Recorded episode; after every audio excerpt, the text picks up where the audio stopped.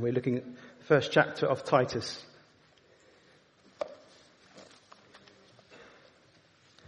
Paul, a servant of God and an apostle of Jesus Christ, to further the faith of God's elect and their knowledge of the truth that leads to godliness, in the hope of eternal life, which God, who does not lie, promised before the beginning of time, and which now, at his appointed season, he is brought to light through the preaching entrusted to me by the commands of God, our Saviour.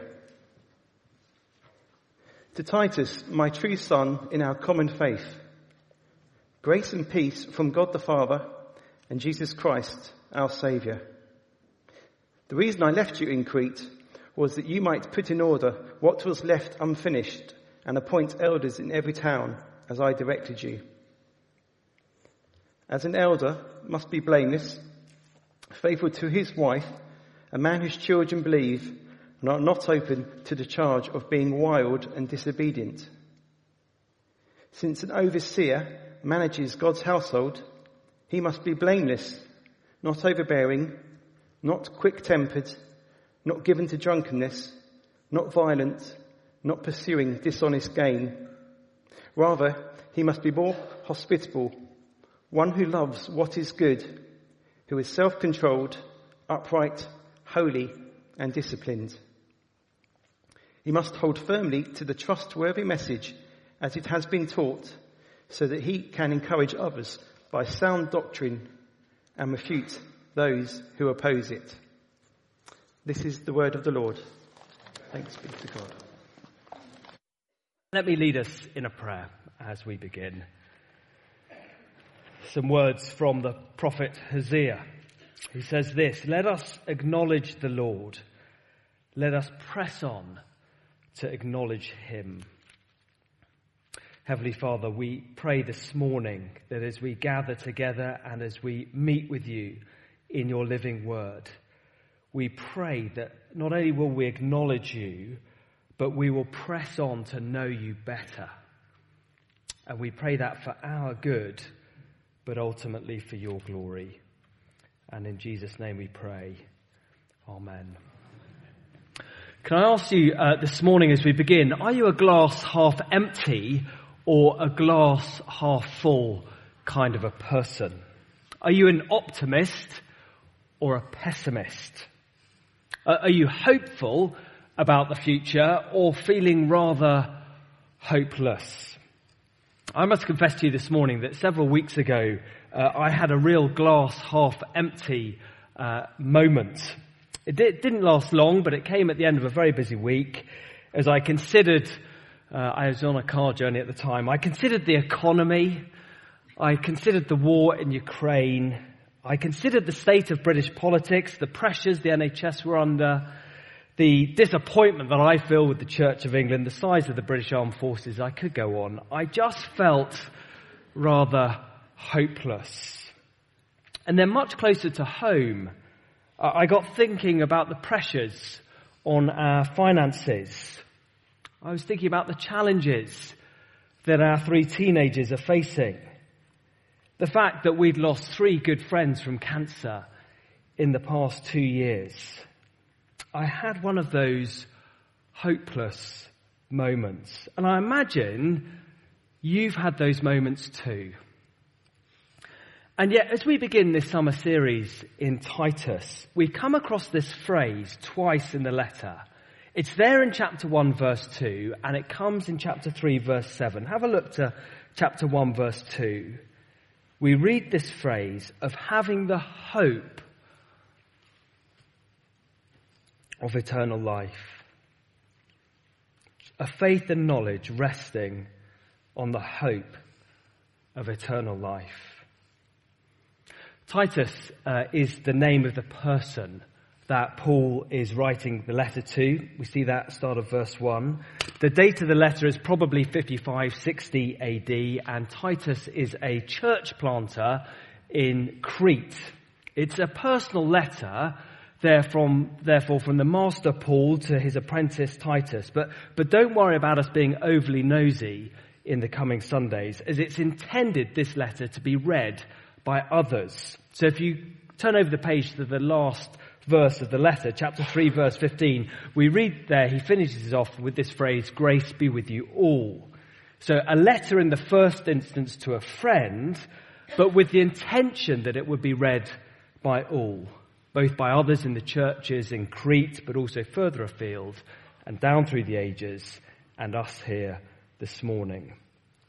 And Titus, he too is battling hard times. We'll come on to it more next week, but Titus is facing a particular issue. It's a really vocal group within his church. Verses 10 to 16, we read of them in chapter 1, who are causing absolute havoc. Uh, chapter 1 verse 11, quite literally, they were ruining households or families by what they were teaching.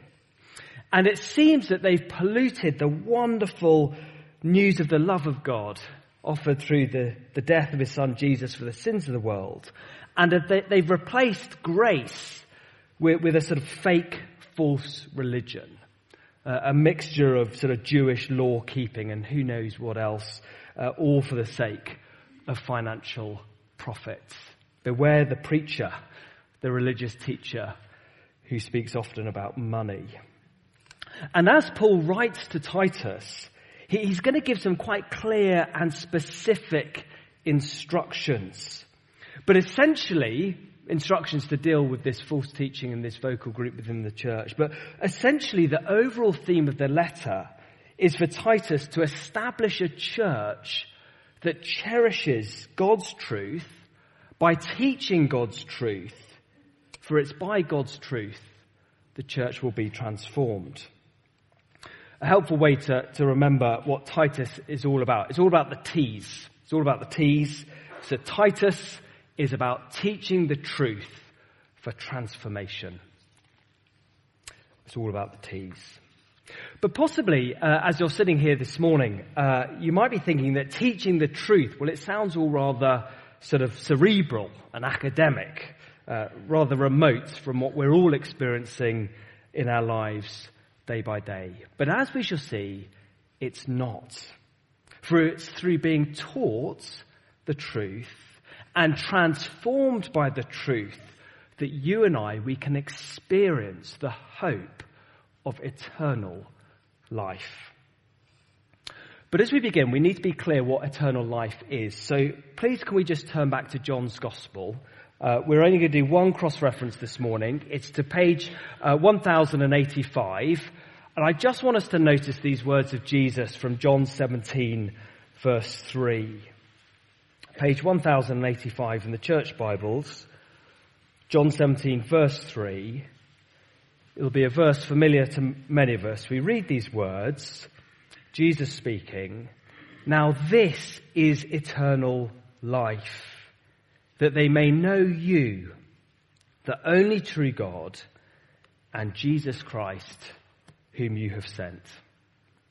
Jesus is praying to the Father, and in this divine conversation overheard by the Apostle John, Jesus declares what eternal life is. It's knowing God.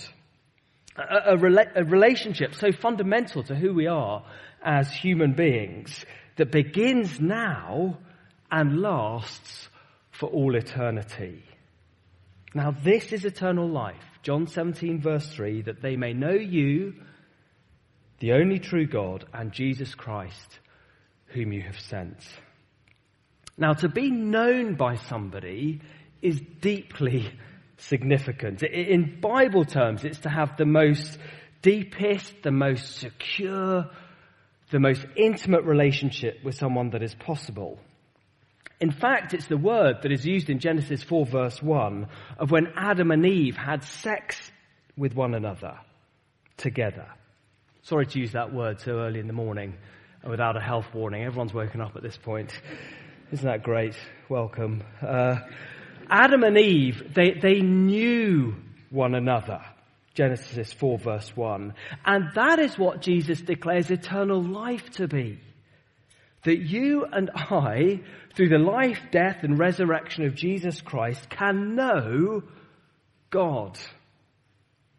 Known by God with all our faults and all our failings, and yet freely forgiven through His Son.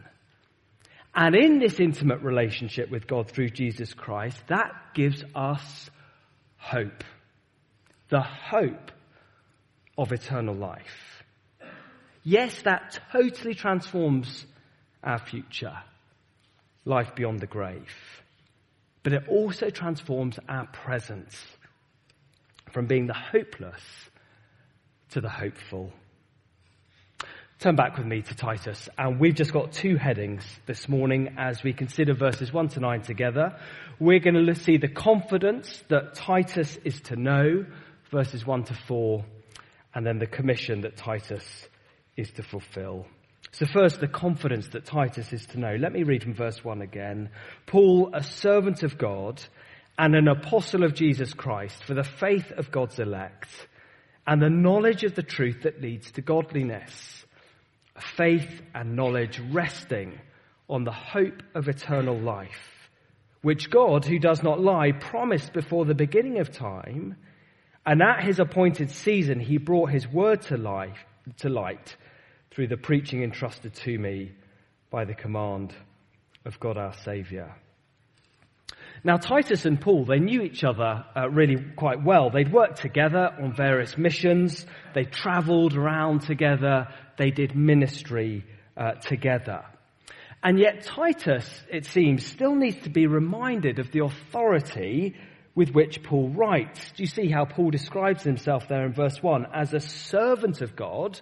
So he's one who's humble enough to know that he's been bought, owned, and is now directed by God. He's got this humility. But one we read on in the first line of the letter, who is also an apostle of Jesus Christ. He is therefore one who speaks with God's authority. If you're new to the things of the Christian faith or just visiting us here this morning, uh, the, the apostles, they were the 12 disciples chosen by Jesus, plus Paul, who were this rather unique band of men who had received a personal call, commission, and authorization to be Christ's inspired messengers, whose teaching would be the foundation of the church.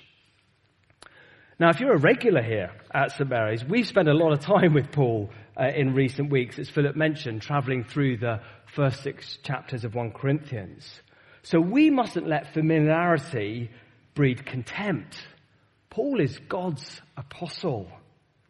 Therefore, the words we have recorded for us here are the words Jesus wants Paul to speak. As we read, we study, as we grapple, as we apply the words of Titus in coming Sundays, these are the words Jesus has for his bride, the church.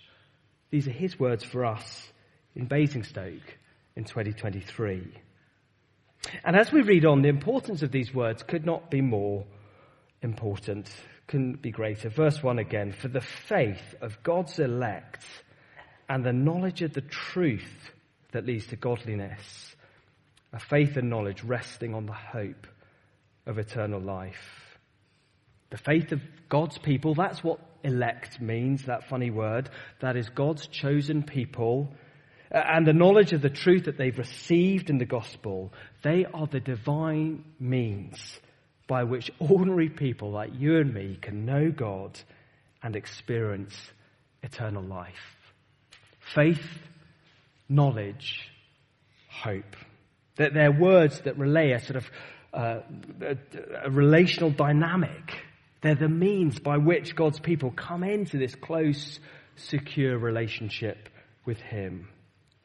And in the midst of false teaching and an anti-Christian culture, chapter 1 verse 12, Titus was to know that it's by faith in God and knowledge of the truth that God's people will remain hopeful as they are divinely transformed. Philip pointed it out, but did you notice, end of verse 1, it's the knowledge of the truth that leads to transformation, to godliness. Titus is all about teaching the truth for transformation in God's people. And as this hope of eternal life, this prospect of transformed lives, uh, as the truth of God works through our heads, into our hearts, and outwardly into our lives, it's given a threefold wonderful guarantee Have a look at verses 2 and 3. We're given this threefold guarantee that this is what God is about. So, first, God promised it before time. It's always been part of his eternal purpose for his people. Second, we read the God who makes this promise does not lie. Sadly, we all lie. The, the, the, Cretans were notorious liars, verse 12. But God who makes this promise does not lie. And third, the same trustworthy God who made this promise has at his appointed time brought his word to light through the preaching, verse 3 of the gospel. Do you see? We get the promise, we get the character, and we get the gospel of God. A threefold guarantee that God's people, you and I here this morning who trust in Jesus, we might tomorrow experience lives being transformed with a sure and certain hope of eternal life. That is the confidence that Titus was to know. That is the confidence that we are to know. When a 17 year old uh, is learning to drive a car, it can be a, a nerve wracking experience for both the child and the instructor. And in our household uh, recently, we've learnt the lesson that wing mirrors don't like being introduced to wheelie bins, even at about 20 miles per hour. Uh, anyway, a, a much more pleasant way to learn to drive, we've come to this quite recently, is to pay a driving instructor to sit in the car uh, with the 17 year old. Not only have they seen it all before, uh, but they've got those dual controls. Uh, and they've got that knowledge of what will be examined in the test. You feel much safer, I think, learning to drive with a driving instructor. All the learner needs to do is trust the instructor. And so Paul the apostle, the instructor, writes to Titus the learner and declares to him and to us that God is utterly sufficient for our faith for our knowledge of the truth that leads to the hope of eternal life. Have confidence in Him. That through the preaching of His Word, His Word of truth, it can transform your life by His Spirit. So you too, so we too can experience the hope of eternal life. Some words from uh, John Stott about these verses. We too, although we're not apostles, should have the same vision and ambition, namely to cultivate in the people of God the faith which lays hold of God and of his Christ, the knowledge of the truth which issues in godliness, and the hope of eternal life which has been promised and guaranteed by God. Friends, many in churches this morning, all across the world, will be sitting there lacking in confidence.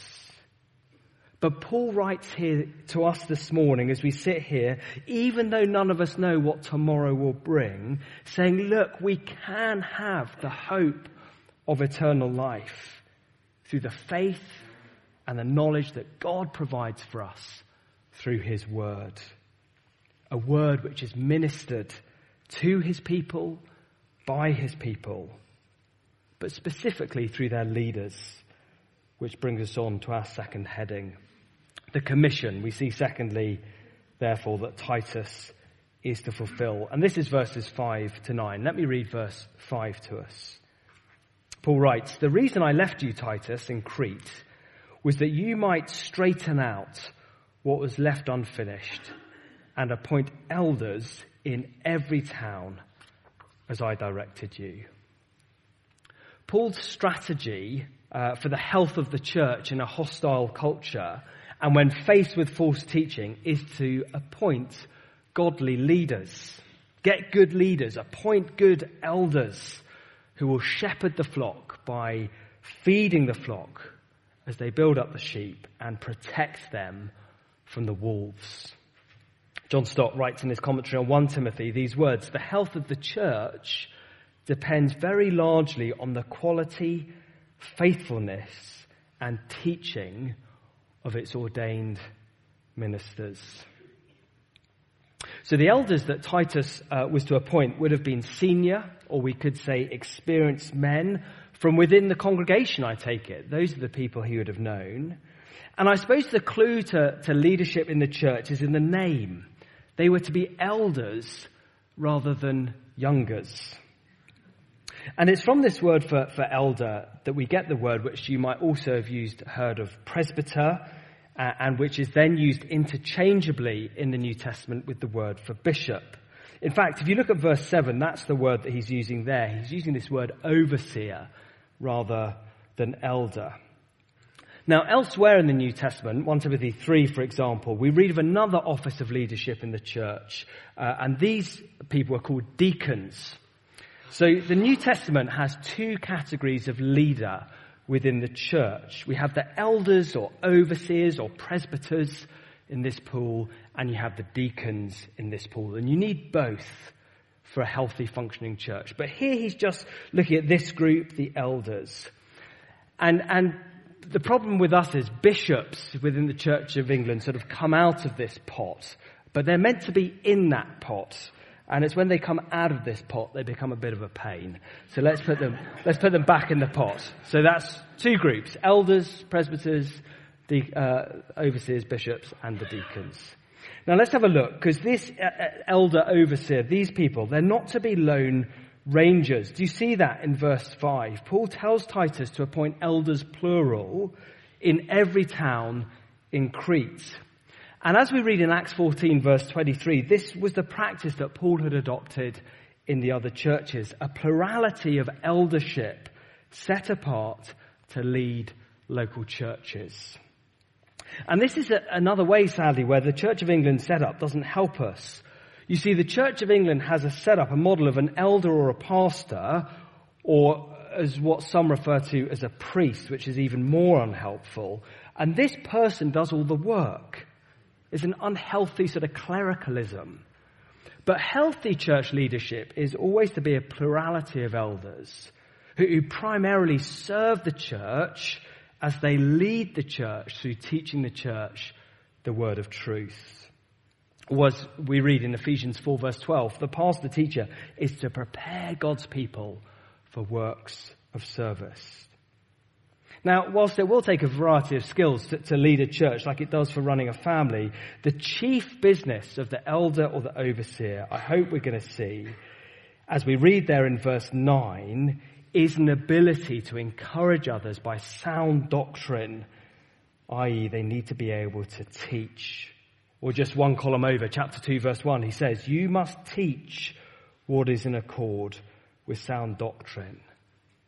So, in contrast to the false teachers of verses 10 to 16, who are teaching incorrectly, these overseers elders were to have an aptitude and gift to teach the faith. Godly leadership exercised through a ministry of the word. But, but, church leadership, as we read on in verses 6, 7, and 8, is always far more than just being able to teach. And sadly, the scandals within churches of recent years that some of us here are painfully aware of have painfully exposed this sort of giftedness which has trumped Christ-like godly character. That is a complete disaster in the local church.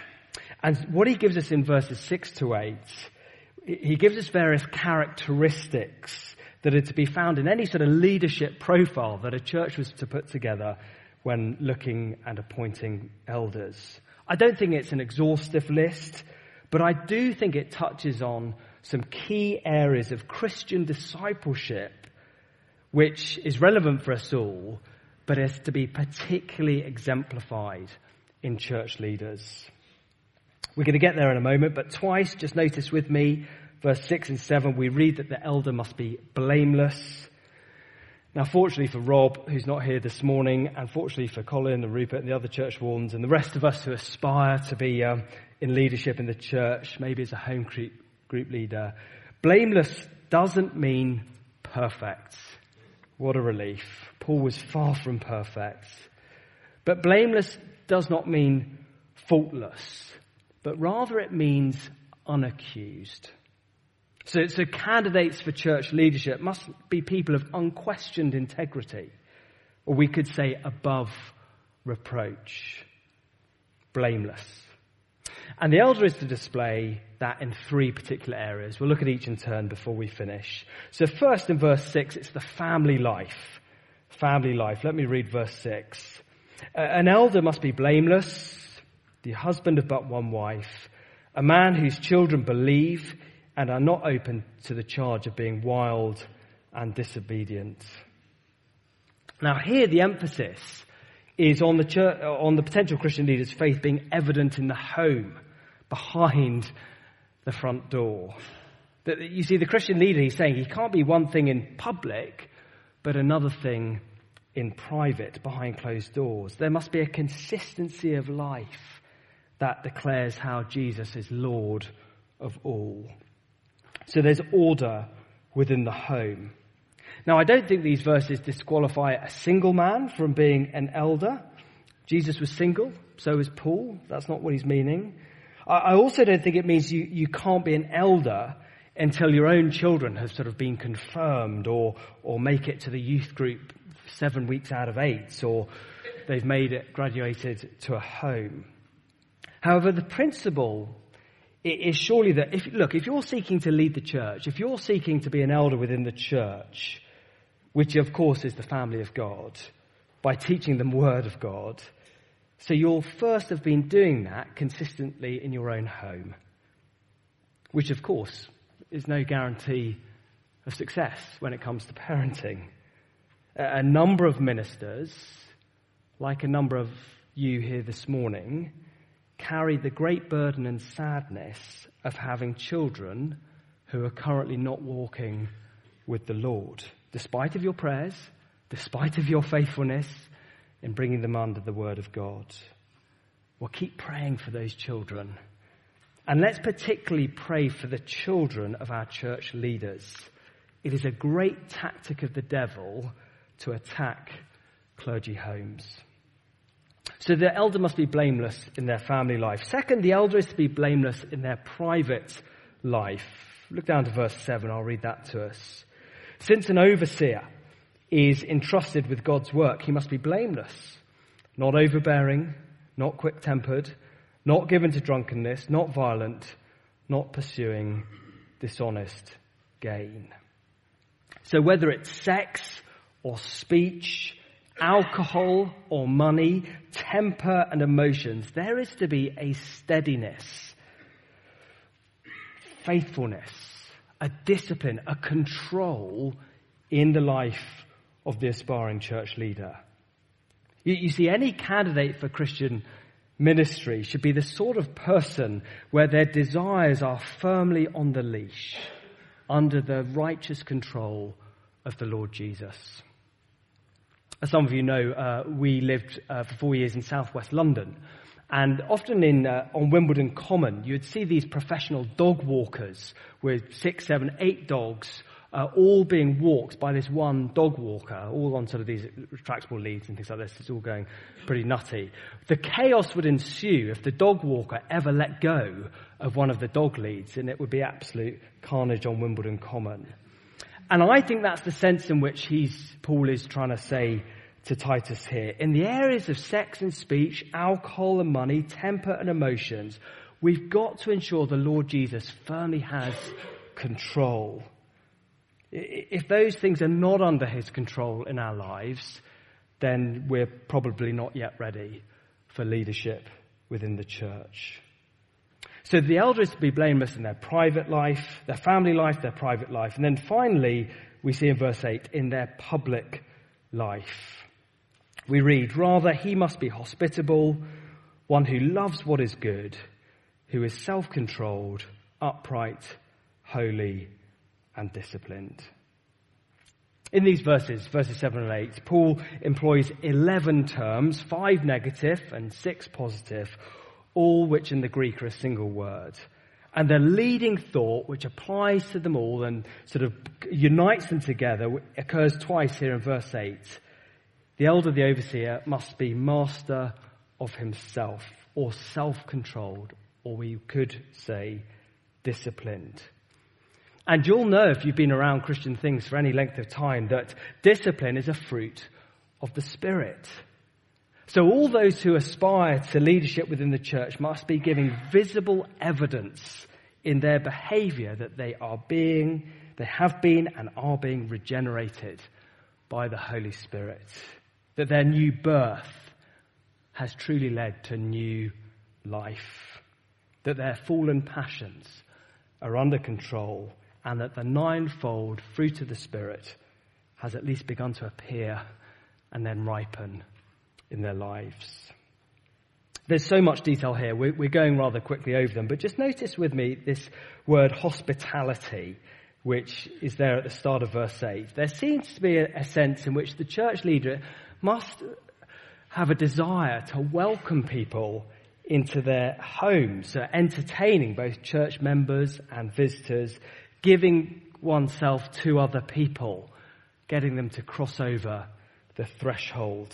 It seems to be significant for Christian leaders. I wonder what's going on there. Well, I think it is letting people in and enabling them to see how what you pr- preach is what you practice. When you have someone in your home, possibly for food, you might have found this, it does change your relationship with them. To invite them in, to see behind the front door, is significant. So we have family life, we have private life, and then we have public life. Areas of all of our discipleship that matter for us all, but particularly for church leaders. And as we look at these verses, whilst uh, we might not be rushing to put our hands up uh, to be the next church warden or to lead the church plant wherever we're going to plant a church, are we going to ch- plant a church at some point? We'll plant a church probably. It's good to plant churches. Um, we read these things, we might think that this isn't for me. I'm very happy to, to come to the prayer meeting and set up a standing order. This isn't for me. But actually, this is for all of us, no matter who we are, because this is no less than just living as Jesus lived. He was the one who is perfectly hospitable, loving what is good, self controlled, upright, and holy. And therefore, as his people, no matter who we are here this morning, what does he ask of us? Be holy as I am holy.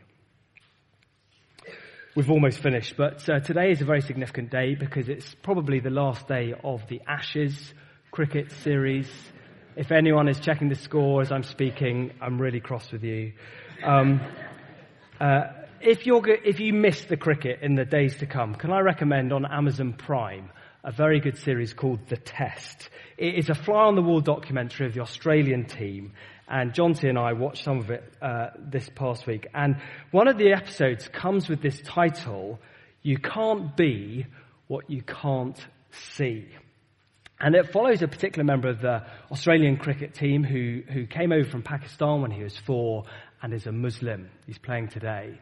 And it follows another member of the team who is only the second indigenous Australian to play for the Australian cricket team.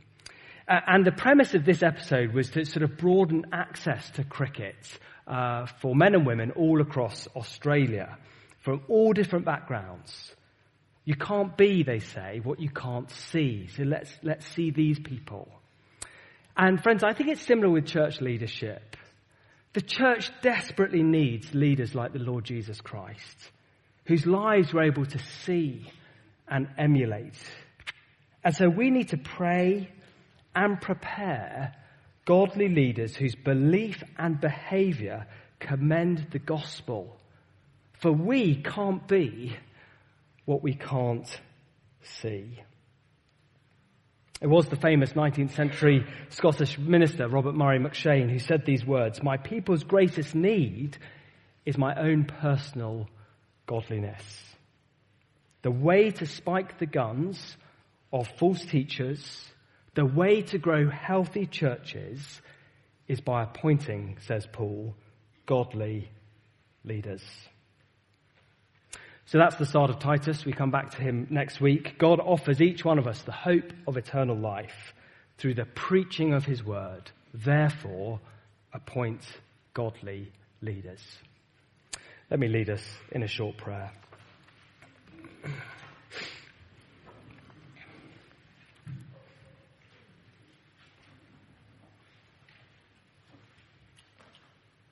For the faith of God's elect and the knowledge of the truth that leads to godliness, a faith and knowledge resting on the hope of eternal life. Lord God in heaven, we thank and praise you afresh this morning for the faith that you've worked in to your people through your son Jesus. Thank you that it's through the knowledge of his truth that we can come to know you, that we can experience the hope of eternal life no matter what we're facing and no matter what tomorrow brings. Help us here at St. Mary's to be a healthy church that is led well by faithful men who will preach your word and live lives that commend Jesus to us. And we pray that for our good and for his glory. Amen.